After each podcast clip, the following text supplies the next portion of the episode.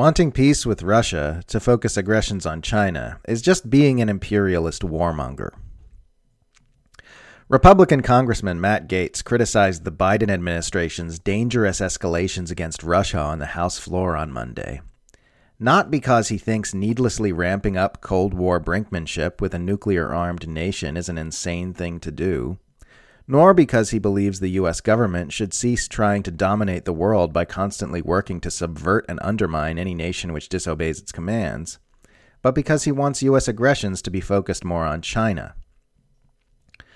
While the Biden administration, the media, and many in Congress beat the drums of war for Ukraine, there is a far more significant threat to our nation accelerating rapidly close to home, Gaetz said. Argentina, a critical nation and economy in the Americas, has just lashed itself to the Chinese Communist Party by signing on to the One Belt, One Road initiative. The cost to China was twenty-three point seven billion dollars.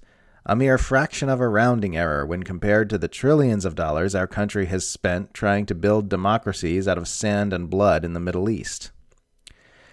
China buying influence and infrastructure in Argentina to collaborate on space and nuclear energy is a direct challenge to the Monroe Doctrine and far more significant to American security than our latest NATO flirtation in the plains of Eastern Europe, Gaetz continued. China is a rising power. Russia is a declining power.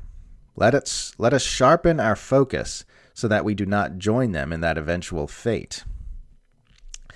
Now, for those who don't know, the Monroe Doctrine refers to a decree put forward by President James Monroe in eighteen twenty-three, asserting that Latin America is off limits to European colonialist and imperialist agendas, effectively claiming the entire Western Hemisphere as U S property. It essentially told Europe, everything south of the Mexican border is our Africa. It's ours to dominate in the same way you guys dominate the global south in the Eastern Hemisphere. Those are your brown people over there. These are our brown people over here. That this insanely imperialist and white supremacist doctrine is still being cited by high-profile politicians to this day says so much about what the U S government is and how it operates on the world stage. This is especially true given that Biden himself just articulated the same idea in so many words last month when he declared that everything south of the Mexican border is America's front yard. So on one hand, Gaetz is opposing warmongering against Russia and condemning the trillions spent on U S wars in the Middle East, which by itself would normally be a good thing. But the fact that he only opposes doing that because he wants to focus imperialist aggressions on another part of the world to preserve U S unipolar planetary domination completely nullifies any good which could come from his opposition to aggression somewhere else. This is a very common phenomenon on the right end of the U S political spectrum. You'll hear a politician or pundit saying what appear to be sane things against the agendas of U S warmongers, but if you pay attention to their overall commentary, it's clear that they're not opposing the use of mass-scale imperialist aggression to preserve planetary domination. They're just quibble- quibbling about the specifics of how it should be done. Tucker Carlson has been making this argument for years, claiming that the U S should make peace with Russia and scale back interventionism in the Middle East, not because peace is good, but because it needs to focus its aggressions on countering China.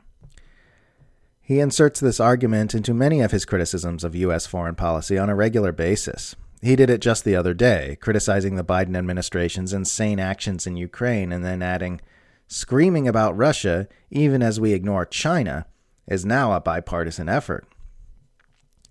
Anti-War's Dave DeCamp summarized this dynamic well in response to a recent Reason article making the same "Make peace with Russia to focus on taking down China" argument, tweeting, "Unfortunately, a lot of the opposition to war with Russia is rooted in this idea that the U S needs the resources to eventually fight China.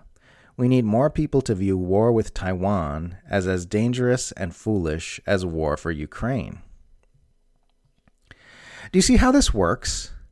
Do you see how wanting to refocus U S firepower on a specific target is not actually better than keeping that firepower diffuse? The difference between "let's have peace" and "let's have peace with Russia and stop making wars in the Middle East so that we can focus on bringing down China" is the difference between "stop massacring civilians" and Stop massacring these civilians because you'll need your ammunition to massacre those other civilians over there.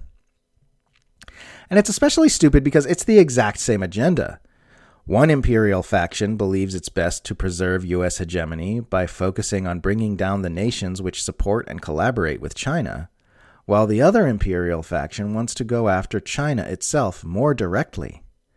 They both support using the U S war machine to keep the planet enslaved to Washington and the government agency insiders and oligarchs who run it. They just manufacture this debate about the specifics of how that ought to happen. This is what Noam Chomsky was talking about when he said, "The smart way to keep people passive and obedient is to strictly limit the spectrum of acceptable opinion, but allow very lively debate within that spectrum. Even encourage the more critical and dissident views. That gives people the sense that there is free thinking going on, while all the time the presuppositions of the system are being reinforced by the limits put on the range of the debate." That strictly limited spectrum of debate is known as the Overton window, and imperial narrative managers work very hard to keep shoving that window further and further in the favor of the oligarchic empire they serve, in order to prevent us from arguing about whether there should be a globe-spanning capitalist unipolar empire in the first place. They keep us arguing about how that empire's interests should best be advanced. The longer the drivers of empire can keep us debating the details of how we should serve them, the longer they can keep us from turning toward them and asking why we should even have them around at all.